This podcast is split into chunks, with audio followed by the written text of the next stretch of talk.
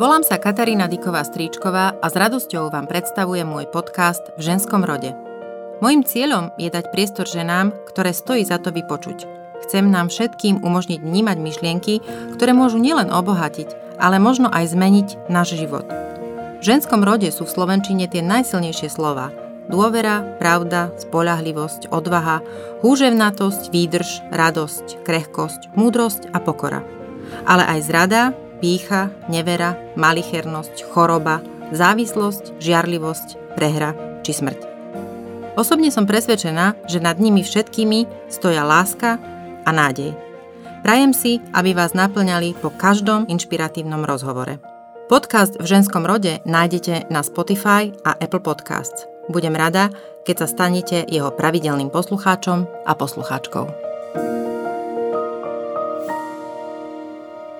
Ginekologička a pôrodnička Zuzana Šebíková, s ktorou som sa rozprávala na lekárskej izbe v jednej známej pôrodnici v Bratislave, mi prezradila aj to, že k nám chodia rodiť, alebo na Slovensku chodia rodiť všetky ženy, alebo väčšina teda do nemocnice a porodia úplne v pohode, bez komplikácií, spontánne, idú za pár dní domov ale tam naozaj chodili ženy len také tie, ktoré už boli v takom zuboženom stave, že hneď potrebovali okamžitú intenzívnu starostlivosť.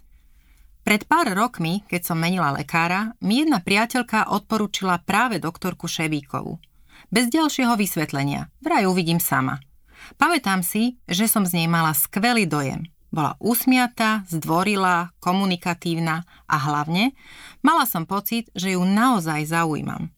Oveľa neskôr som sa dozvedela, že ako vtedy jediná ginekologička zo Slovenska robila pre medzinárodnú humanitárnu organizáciu Lekári bez hraníc. Pracovala napríklad v Kongu, Burundi, Sierra Leone, Afganistane, Pakistane a krátko aj v Čečensku. To ma ohromilo a tak trochu aj ochromilo ešte viac. Prišla som na to, že rozprávať sa s takouto lekárkou bez pocitu bázne nie je pre mňa celkom jednoduché. Napriek tomu sme spolu hovorili naozaj o všeličom viac ako 3 štvrte hodiny. Na svete sa podľa štatistík narodia priemerne 4 deti za sekundu. Počas nášho rozhovoru sa teda na Zemi narodilo odhadom 675 detí. Rozhodne nie pri všetkých pôrodoch stoja lekári a zdravotné sestry a nie všetkým je poskytovaná pôrodná a popôrodná starostlivosť, akú poznáme my. V ženskom rode dnes nie len o nádeji a láske, ale aj o ženských telách, popôrodných trápeniach, chýbajúcej lekárskej empatii a o hodnotách a práci, ktorá je pre niektorých poslaním. Pani doktorka, stretávame sa u vás v pracovni. Chcem sa rovno spýtať skôr na to ginekologické v, tej vašej, v tom vašom povolaní a nie pôrodné. Skúste mi povedať, aké ženy k vám prichádzajú do, k vám do ambulancie, aké, ak, čo ich trápi, aké najčastejšie problémy majú ženy na Slovensku, čo sa týka ginekológie. Najčastejšie sú to asi poruchy cyklu, nepravidelné krvácania, potom sú to rôzne infekcie vonkajších rodidiel a asi otázky antikoncepcie a o mnoho menej, ale predsa len sú aj e, otázky ohľadom hormonálnej reštitučnej terapie potom v neskoršom veku. To hovoríme teda už po o, o menopauze? Áno, no, o klimaktériu a potom menopauze, hej. Chcem sa spýtať na takú vec, ktorá ma zaujíma, teda, lebo sama som už po 40 e, Veľa aj starších žien, aj mojich kamarátok mi hovorí, že najkrajší vek ženy e, je práve medzi 40. a 50. rokom života. Že e, vlastne ako keby ženské telo mm, malo vtedy taký nejaký zdravotný aj boom, že sme také svieže, že vlastne nestarneme tak, alebo neopotrebovávame sa tak, ako kedysi. Je to pravda, alebo je to len psychológia? Asi si myslím, že psychológia, samozrejme aj to, naše životné podmienky sú lepšie, takže určite a dostupnosť vôbec nejakého zdravotného ošetrenia, vyšetrenia je lepšia, ale asi je to veľa o psychológii, že sme v takom veku, kedy relatívne poznáme svoje telo, vieme, čo sa s ním deje a možno to ľahšie príjmame, alebo už sme prijali veľa vecí, že vieme, ktoré sa stanú alebo ktoré sa stávajú s telom. Ako sa starajú ženy o svoje telo na Slovensku? Mm.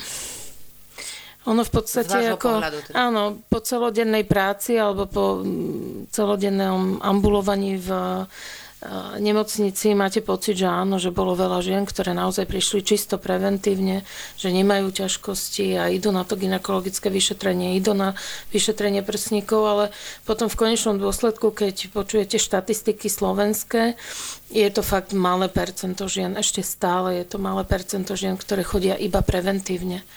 Takže myslím si, že by to mohlo byť lepšie. A čo by sme teda mali robiť? Keď si zoberiem, pozriem si teda, mladá žena má povedzme 20. Ako by sme sa mali o sebe starať medzi 20 a 30? Raz do roka určite, aj keď nemá žena problémy, má pravidelný cyklus, subjektívne nepociťuje žiadne ťažkosti, raz do roka ísť na to vyšetrenie gynekologické, ktoré je potom spojené s vyšetrením prsníkov. A čo po pôrode? Po pôrode je to v podstate um, taký štandardný postup 6 týždňov po pôrode, každá žena absolvuje, alebo teda mala by absolvovať kontrolu, uh, teda po 6 nedeli, potom v priebehu pol roka, alebo teda pol rok po pôrode takisto normálnu prevenciu a potom, keď nemá žiadne ťažkosti, nabieha na ten systém, že teda raz do roka kontrola. Ale hovorím, záleží od, to, od toho, že ako sa aký mala druh pôrodu, ako prebehlo 600 nedelie, ten počet kontrol závisí od toho. Tu sa chcem spýtať, aby sme nezneli, lebo ten úvod vyzerá, ako keby som robila teraz zdravotnícke okienko. Uh-huh. A, a teraz asi bude tá, to ponorenie pod tú hladinu. Chcem sa spýtať na to, ako sa zmení ženské telo práve po pôrode lebo sama teda viem, keďže som rodila trikrát, eh, že tie zmeny sú, sú zásadné. Nie sú len v hlave, ale teda sú samozrejme aj na tom tele. A niekedy je veľmi ťažké sa s tými zmenami vyrovnať alebo prijať ich. Mm-hmm. Že príde k takým veciam, ako je inkontinencia, a proste nedrží pánvovedno, ako by malo. Pohľavný styk býva veľmi bolestivý podľa toho, aký pôrod bol. No, myslím si, že vy, nemá to ani tak pacientky? vplyv úplne, že aký druh pôrodu tá žena mala, ale sú to samozrejme prírodzené veci, ktoré prichádzajú v 6. nedeli a neskôr aj v období, keď žena kojí. Čiže uh, ono v podstate je skoro jedno už, uh, v istom veku sa to vyrovná, či žena rodila vaginálne, alebo či mala cisársky rez, v istom veku isté percento žien bude trpeť tou inkontinenciou, také, ktoré boli tehotné a rodili, lebo to pánvové dno, ono nedostáva vlastne zabrať, alebo nie je namáhané iba samotným pôrodom, teda tou poslednou, tou druhou fázou pôrodu, ktorú tak akože väčšinou ľudia vnímajú, že vtedy som tlačila 30 minút, 40 minút uh-huh. a že teda to pán vovedno dostalo zabrať, ale tá žena bola 10 mesiacov, teda lunárnych 10 mesiacov tehotná. Čiže ten tlak na tie všetky svaly a väzy pánvy, a teda pánvového dna, čo sú svaly, uh, ten tam bol celý čas. Takže je jedno skoro potom už, či porodila cisársky klasickým alebo vaginálne, lebo ten tlak tam bol tak či tak.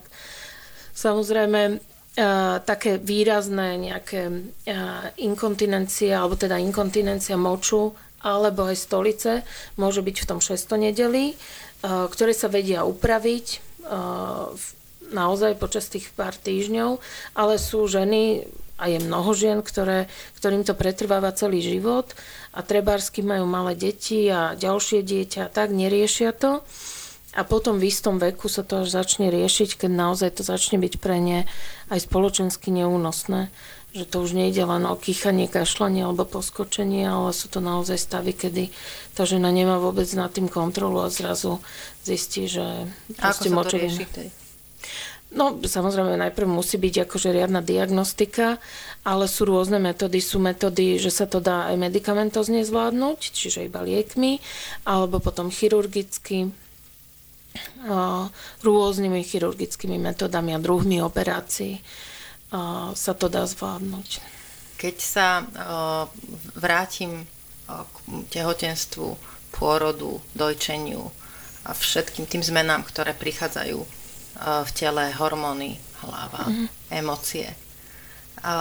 Je normálne, že sa ženy v tej dobe, včera som videla veľmi dobrý, do, dobrý rozhovor, kde hovorila jedna sexuologička, že pri sexe vznikne dieťa, alebo teda mm, stvoríme ano. dieťa, narodí sa dieťa a príde tá, ten najväčší antisexuálny objekt do nášho života. Čo vtedy, keď žena nemá chuť na nejaký intimný život. Prejde to? Samozrejme, samozrejme je dôležité, že kedy, ako dlho to trvá. Lebo zase 600 nedel je úplne normálne, to sa fakt ten organizmus a aj tie emócie, psychika, všetko ako tej ženy je také, že viac menej fungujú vtedy také tie bežné, nechcem to povedať, že zvieracie inštinkty, no, že proste starať sa o to mláďa. Vtedy vypne, zrazu slovná zásoba sa vám zúži, e, nemyslíte na bežné hygienické pomaly návyky, ako je umyť si zuby a vlasy, ale fakt celá tá starostlivosť a celý to, e, taký fokus je len na to dieťa.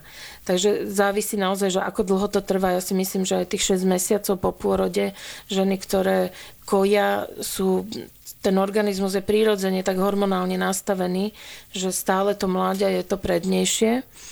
No a hovorím, no potom je to veľmi zložité. Je to individuálne a sú ženy, ktoré tvrdia, že už v 600 nedeli sa im vrátilo libido a pohlavný styk bol úplne v pohode a všetko fungovalo, ale si myslím, že väčšina žien nie.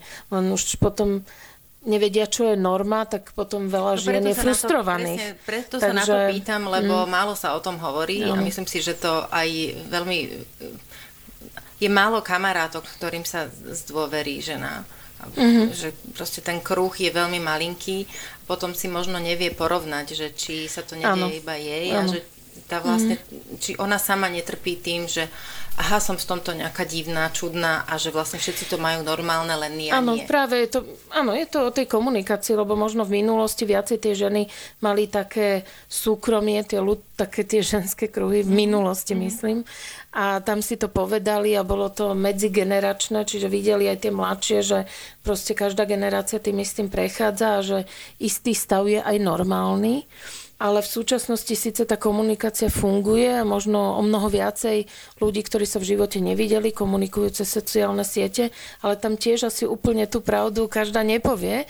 Takže no, si, o to menej asi áno, možno, nie? Majú možno pocit, že sú veľké kamošky, v živote sa nevideli, ale, ale nepovedia si to. Ale naozaj ten, ten organizmus, je to normálne pre organizmus, že proste to libido klesne. To, to kojenie a tá starostlivosť o to mláďa je prednejšia vtedy pre ten mozog. Čiže vedome mm. to ovplyvniť nevieme, ale časom mm. by to Áno, malo ustúpiť, ustúpiť a malo no. by to byť dobre. Veľa som rozmýšľala nad tým, že do, do akej miery sa vás budem pýtať také klišeovité otázky, ale mm. naozaj ma to zaujíma samu, že moja stará mama mi kedysi hovorila, že tehotná žena, vôbec pôrod, to je prechod alebo taká tenká čiara medzi životom a smrťou pre, pre oboch. Možno kedysi dávno to bolo viac, ako je to mm. dnes v modernej spoločnosti so všetkými výmoženosťami, ktoré máme aspoň teda v našich nemocniciach, napriek tomu, že hovoríme o Slovensku, že by to tu mohlo byť lepšie. A chcem sa vás spýtať, aký je to pocit vlastne mať v rukách dva životy? Keď máte pri sebe pacientku, ktorá bol pred sebou, pacientku, ktorá rodí? Neviem, či to ja osobne prežívam, takže mám, a teraz si uvedomujem, mám váš život v rukách.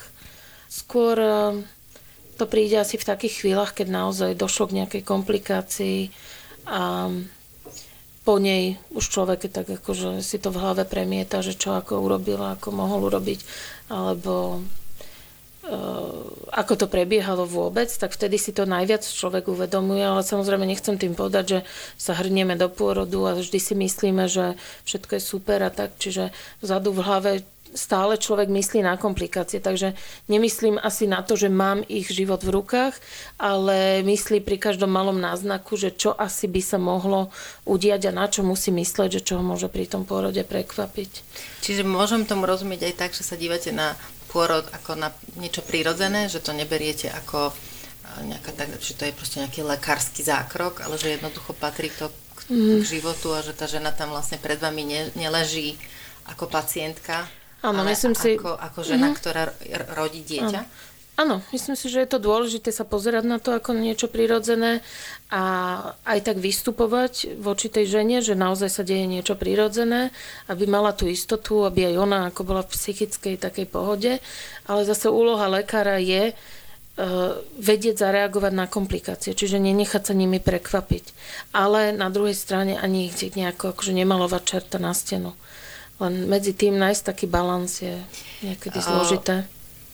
Nie je to, teda ne, ne, nebudem hovoriť o ničom novom, keď, keď e, teda poviem, že tie posledné e, mesiace a, a zdá aj roky sa veľa hovorí o, o pôrodníctve na Slovensku a o tom vlastne, uh, že aký je vzťah medzi lekármi a, a rodičkami a kedy sa vlastne zo ženy stala pacientka a nie žena, ktorá prišla do nemocnice porodiť. Um, Hovorí sa aj o pôrodoch doma, preto, lebo sa teda ženy snažia uh, vyhnúť nejakým, uh, by som to povedala, nepríjemným pocitom, ktoré mm-hmm. majú v nemocnici, Nemocnic. zo, zo, mm-hmm. z personálu alebo z lekárov a hovoria o tom, že sa vlastne tam necítia dobre, lebo necítia tam žiadnu empatiu a majú pocit, že sú zastrašované celým tým systémom a nemôžu si vybrať.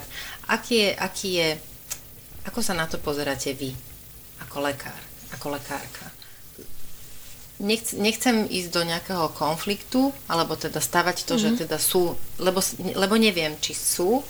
Ja to tak nepociťujem, že zásadne by boli dve skupiny stojace proti sebe, ale zaujíma ma uh, názor lekárky, ženy, ginekologičky a pôrodničky. Tak ono je to asi tak, že každý extrém alebo nejaká akcia vybudí nejakú reakciu. Čiže možno sa do, v, isté, v, istom, v istých rokoch dostalo naše pôrodníctvo trebárs do takej um, situácia, alebo nastolil sa taký systém, že bolo čisto lekárske vedenie pôrodu, lekár rozhodoval o všetkom, proste možno sa robilo veľa vecí akože preventívne, niektoré zákroky sa robili preventívne, že nepočkalo sa, či sa musí, alebo nie, ale hneď pre sa robil. Sme, áno, pre istotu sme to takto. Sme áno, robili sme takto. Áno, uh-huh. ukončili sme pôrod takto, alebo to, ja som asi nastúpila do práce alebo na porodnicu pracovať v čase, keď sa to veľmi zľahka možno začínalo meniť. A myslím si, že aj ako generačne je to cítiť, že, že taký iný prístup a možno aj tým, že sa tak viacej otvorilo také, že máme možnosť vidieť, ako to funguje v iných krajinách e, pôrodníctvo, ale myslím si, že najviac asi to lekárske vedenie pôrodu, že proste iba lekár bol ten, čo rozhodoval o tom, ako ten pôrod pôjde a čo bude robiť. Nejaká asi diskusia veľká s rodičkou nebola. Tá len vlastne sa vždy dozvedela nakoniec, že teda toto a toto bude a hotovo. Len hovorím, že aj to je možno jeden extrém, ktorý vyvolal druhý extrém, že tie ženy niektoré sa teda rozhodli alebo rozhodujú, že budú rodiť úplne v domácom prostredí, či už neviem, za asistencie koho, to už sú rôzne spôsoby, ako to riešia. A tiež si to myslím, že je to extrém v niektorých prípadoch. Že teda... no, ono v podstate v ten prvý, prvý moment, ktorý ste spomínali, teda, že lekár rozhodne, mm-hmm. no mne to prípada veľmi neúctivé hej, voči tej, mhm. tej žene, pretože um, keď sa lekár, akýkoľvek lekár, teraz nemyslím len, len pôrodník, začne správať ako um, proste poloboch, že teda on mm-hmm. všetko môže a pacientku pomaly, pomaly ani ne, neodzdraví, alebo nepozdraví, alebo nevysvetlí, e, tak e, je to naozaj také z pozície sily, som tu mm. autority, ja tu prídem a toto mm-hmm. s vami spravím po prípade len teda mamička sem, mamička tam, čo tiež nepovažujem teda za e, proste slušný, slušný mm-hmm. prejav. A, takže tomu rozumiem, že teda ten lekár urobil možno teda ten, ten zásadný uh, krok vedľa. Ak hovoríte, že ten druhý extrém na strane žien, ktoré sa rozhodnú pre domáci pôrod alebo nejaký taký alternatívu k tomu lekárskému nemocničnému, uh, prečo ho považujete za extrém? Uh, oni vlastne môžu mať názor, že že však teda aj inde na svete sa to robí a čo sa teda môže stať a však je to prírodzené. Považujem to preto za extrém, že naozaj v súčasnosti síce majú možno naštudované z internetu, že čo pôrod a čo má byť pri ňom, čo nie, ale ešte stále je veľa situácií, o ktorých netuší treba tá žena, že čo sa môže udiať pri tom pôrode. Takže to si naozaj myslím, že je iné, keď je domáci pôrod, treba v krajine, kde je to zabehané, je tam skúsená pôrodná asistentka, ktorá vie presne, má taký ten, tomu sa hovorí pôrodný plán, že presne vie, v ktorej situácii čo má urobiť. Že treba pôrod trvá dlho už doma, ona vie, kam odvedie a ako odvedie tú ženu, alebo keď e, sa jej nezdá niečo po pôrode, že, má, že, že je tam človek, ktorý je kvázi objektívny v tom momente a vie posúdiť tú situáciu, dokedy ešte môžu zostať doma. To je úplne iná situácia. Ja skôr myslím také ženy, ktoré zostali treba s manželom, ktorý nie sú zdravotne alebo nie sú, nemali možnosť niekoľko tých pôrodov odviezť a zostanú takto sami porodiť. To sa mi zdá ako extrém, že úplne sami, nevediac koho zavolať, ako rýchlo príde sanitka, kam ich odvezie tá sanitka. To si myslím, že je extrém. Niekoľko rokov ste pracovali ako lekárka bez hraníc. Čo bola tá motivácia? Viem, že ste teda boli tesne po škole? Tuším, že ste si ešte... Nie, nie, už som, bola, už som bola už to bol, atestovaná. Už, už ste boli atestovaná? Áno, lebo ja som chcela ísť ako pôrodný ginekolog. Mm-hmm. Dá sa ísť ako len všeobecný lekár s nejakou minimálnou praxou ale ja som chcela ísť ako ginekolog pôrodník vyslovene.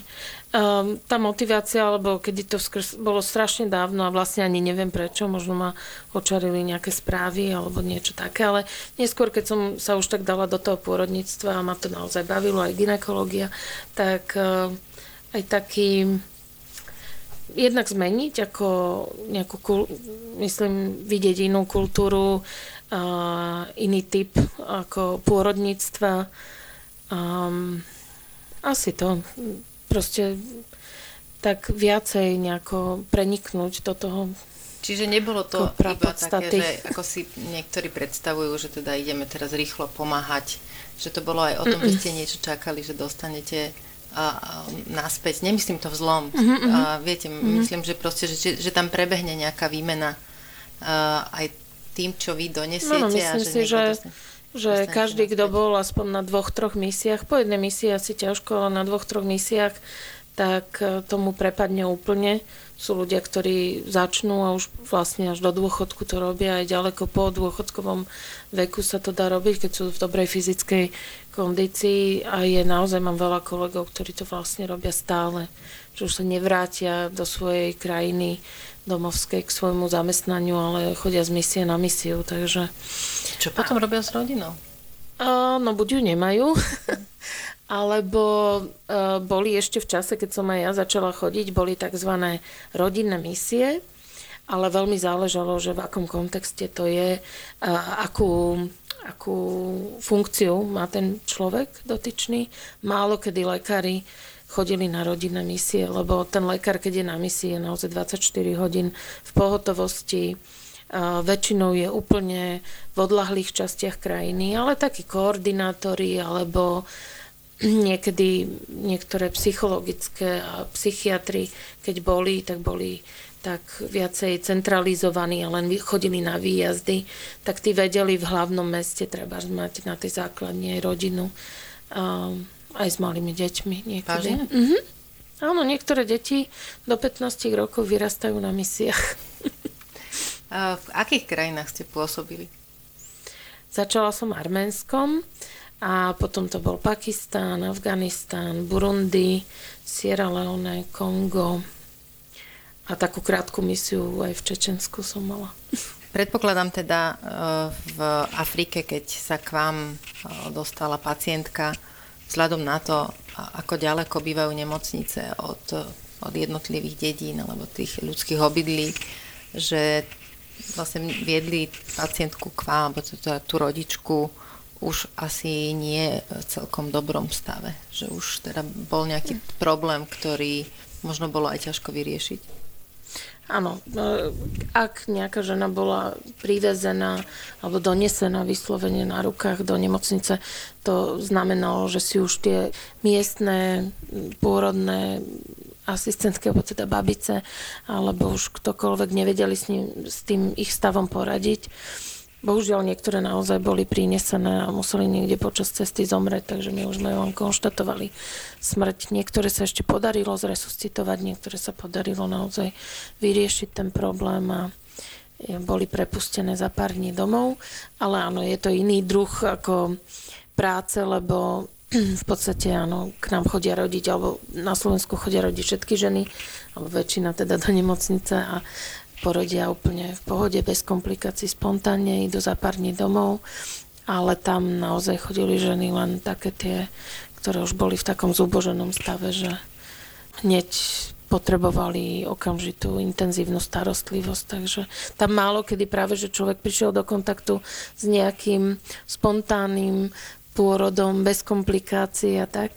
Takže keď bola niekedy možnosť, že naše sanitky chodili do tých odlahlých centier, a treba som nemala službu alebo kolegyňa nemala službu, tak sme celkom radi chodili na tie výjazdy do takých malých centier, lebo tam tie pôrody išli ako na páse a aby sme si neodvykli od toho, že čo je prirodzené, čo je normálne, aby sme zase nevideli vo všetkom tú komplikáciu, tak sme tam občas zašli. Čiže bola tam aj radosť z toho. Áno, samozrejme. Akože, áno, Ako sa vyrovnávate, alebo teda vyrovnáva lekár uh, s tým, mentálne s tým, že vlastne máte pred sebou komplikáciu, ktorá by v našej uh, krajine alebo v civilizácii nenastala a tam nastane napríklad kvôli uh, zlej hygiene alebo tomu, že tam nie je mhm. voda. Vlastne ako, ako mentálne tomu čelíte, ako si urobíte nejakú psychohygienu, ako je to možné sa z toho nezosypať.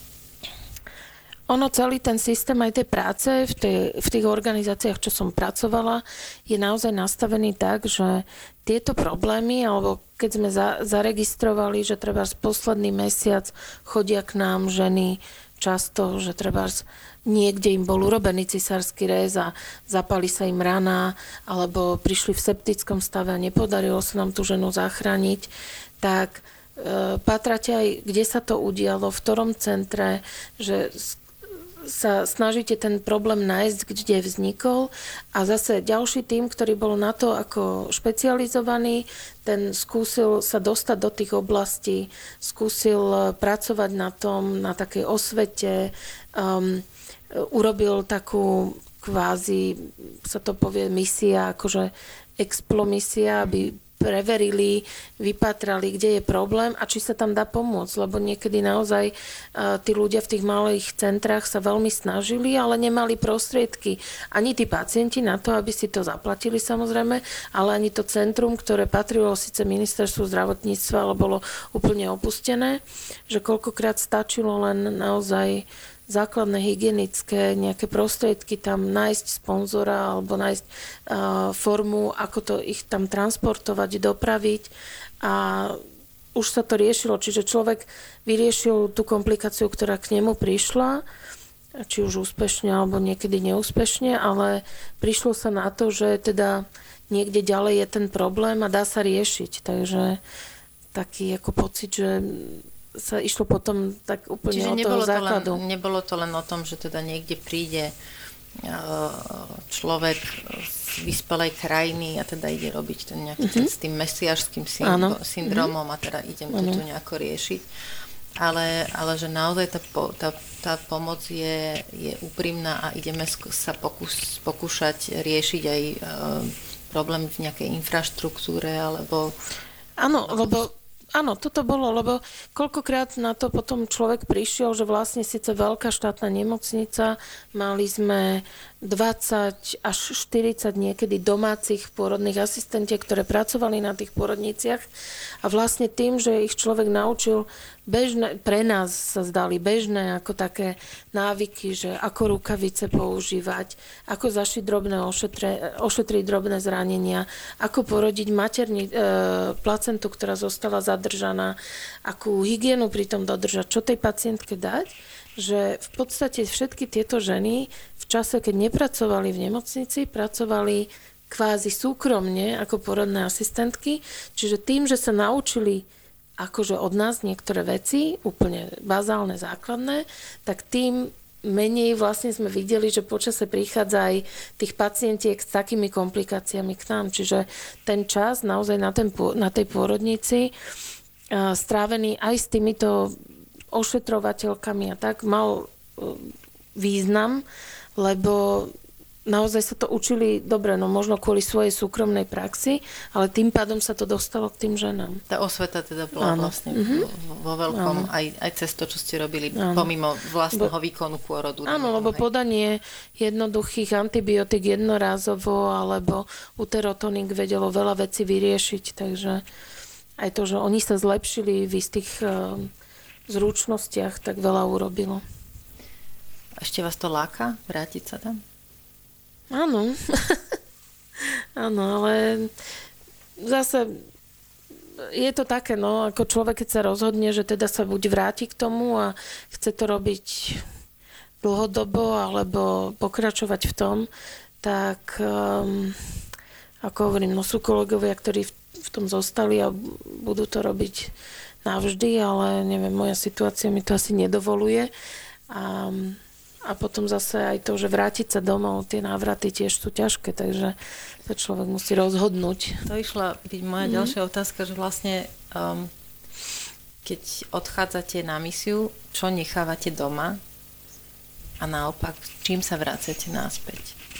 Aký je ten prechod, tá hranica medzi, medzi tým, že odídem a potom sa vrátim? Vráti sa rovnaký? Človek sa nevráti určite rovnaký, určite má pohľad na, keď hlavne teda asi na svoju prácu, na svoj odbor, na mnohé veci v ňom má iný pohľad a možno aj na život ako taký, ako v krajine. Keď sa vrátite naspäť, uh-huh. to, čo ste hovorili, že vlastne neprídete, nepríde ten človek rovnaký, na mnohé veci sa díva ináč. Je pre jeho okolie spolupracovníkov, priateľov, rodinu, je pochopiteľný ten človek? Lebo vlastne do akej miery vie sprostredkovať to, čo ho zmenilo ľuďom, ktorí to nikdy nevideli a pravdepodobne nikdy nezažijú? Hmm. Po misii ako takej hneď, bezprostredne, neviem, mne osobne sa, ťa, nie že ťažko rozprávalo, ale nemala som veľmi chuť ako rozprávať o tom, že čo ako tam bolo, lebo zase nechcela som, aby to bolo pochopené, že teraz nejaké budem predstavovať hrdinské činy alebo rozprávať, ale zase keby človek chcel povedať, že ako vyzeral ten deň, tak naozaj by to asi vyznelo tak, že sa chcem urobiť na nejakú Áno, že proste koľko pôrodov za deň a čo všetko za jeden deň, aké komplikácie za jeden deň videl. Takže človek si to radšej nechá tak v sebe a možno po rokoch to tak pomaličky akože vypláva, že občas niečo pustí zo seba von a tak. Nemali ste pocit teda, že uh, žijete v nejakej takej bubline, keď ste sa vrátili? Teda tým, že nemôžete alebo nechceli ste sprostredkovať to, a, a čo ste, čím ste žili veľmi intenzívne, asi to, asi mm-hmm. vás, keďže vás to menilo, tak uh, to bolo pre vás veľmi dôležité. A vlastne ako sa potom pre, pohybujete v, v tom svojom priestore priateľov, rodiny, spolupracovníkov, taká zmenená, bez toho, aby ste im to vedeli dať náspäť? Nemyslím si, že som bola nejaká ako extrémne myslím, zmenená, ale tak hovorím, že tak postupne po častiach sa človek dostane k tomu, že niečo zaspomína alebo niečo spomenie, ale Nemyslím, že tým, že som sa, to, čo som nechala doma, že som nechala rodinu a priateľov a k tomu som sa aj vrátila, tak som mala pocit, že som sa vrátila do toho istého, ako nič sa nezmenilo, ani mňa nevideli oni ináč, alebo že by ináč ku mne pristupovali. Takže v tomto zmysle som mala pocit, že som sa vrátila akože do bežiaceho vlaku. Čiže ste naspäť. prišli obohatená, ale nie nevyhnutne s pocitom že, odstupu, že, alebo že sa, áno, mhm. od nich nejak, mm-hmm. nie, to nie. V ktorej chvíli v živote ste museli preukázať najväčšiu odvahu? Ja si osobne myslím, že to bolo v takých chvíľach, presne keď som zrazu uh, stála na operačke vedela som asi, čo sa deje a vedela som, čo asi musím spraviť, ale išla som to robiť prvýkrát v živote. Čiže musela som nájsť tú odvahu to urobiť, to, čo mám naučené, ale urobiť to v skutočnosti. A proste si povedať, že teraz nemôžem sa, sama nad sebou začať akože zalamovať rukami, že ja chudina, ešte mi to nikto neukázal a teraz to musím robiť, ale musím to urobiť, lebo tá žena, ktorá tam leží, nemá inú šancu. A asi to. A kto vás v živote najviac inšpiroval a čím? Hm. Asi zostanem pri tej rodine. Starí rodičia a rodičia. A čím? O, svojím spôsobom života, o, takou dobrodružnou povahou. Oni už starí rodičia, obidvaja, teda z obidvoch strán, o, si myslím, že boli veľmi dobrodružní um, aj staré mamy, aj starí otcovia. Áno, robil sa prieskum ináč medzi dobrovoľníkmi, čo pracujú v týchto humanitárnych organizáciách a väčšina, väčšina je motivovaná tým, že už v rodine niekto niečo také dobrodružné robil. Čiže málo kedy je to, že úplne niekto sám. A čo robili? Um, starý otec ako taký um, robil v Afrike môj otec e, odišiel učiť do Afriky na strednú školu technického zamerania um, a zobral nás so sebou, celú rodinu, čo vtedy už bolo také akože bežnejšie, ale často volili rodiny taký systém, že otec bol teda v zahraničí a po pol roku vždy sa vrátil na pár dní domov a rodina žila tu na Slovensku, ale otec nás zobral, celú rodinu. A kde ste boli v akej krajine? v Tunise, úplne dole na juhu sme žili. A staré mami skôr akože takým tým, že predsa len ženy v ich veku, alebo teda vtedy, kedy žili, tak um, na tú situáciu robili také ako um, boli veľmi samostatné, boli v podstate veľmi emancipované a um, to bolo odvážne sa... rozhodnutie mm-hmm. odísť mm-hmm. do Tunisu pred pre ženu. Určite áno. No, takže... Takže máte to v tej genetickej výbave. Čím je pre vás vaše povolanie? Hm. Teraz, aby to teda nepočul syn, ale možno všetky. Ale nie, syna mám 6 rokov a povolanie robím dlhšie. Takže je to asi časť môjho života zatiaľ taká najvzrušujúcejšia, naj...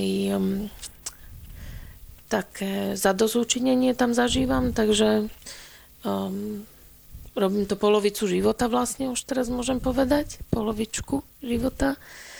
Takže je to proste každodenná, každodenná vec, proste, ktorá sa nedá odpojiť od môjho života. Hej. A posledná otázka. Čo by ste chceli ukázať svojmu synovi ako niečo, čo má v živote najväčší zmysel? Hmm. Myslím si, že je tomu vystavený od malička a možno to nie je teda pre jeho dobro, ale a, chápe, že práca a nechcem to tak povedať, že tvrdá práca, ale naozaj ako odovzdať sa práci má význam a mm, také isté morálne zásady mať sa vždy oplatí a neupustiť od nich.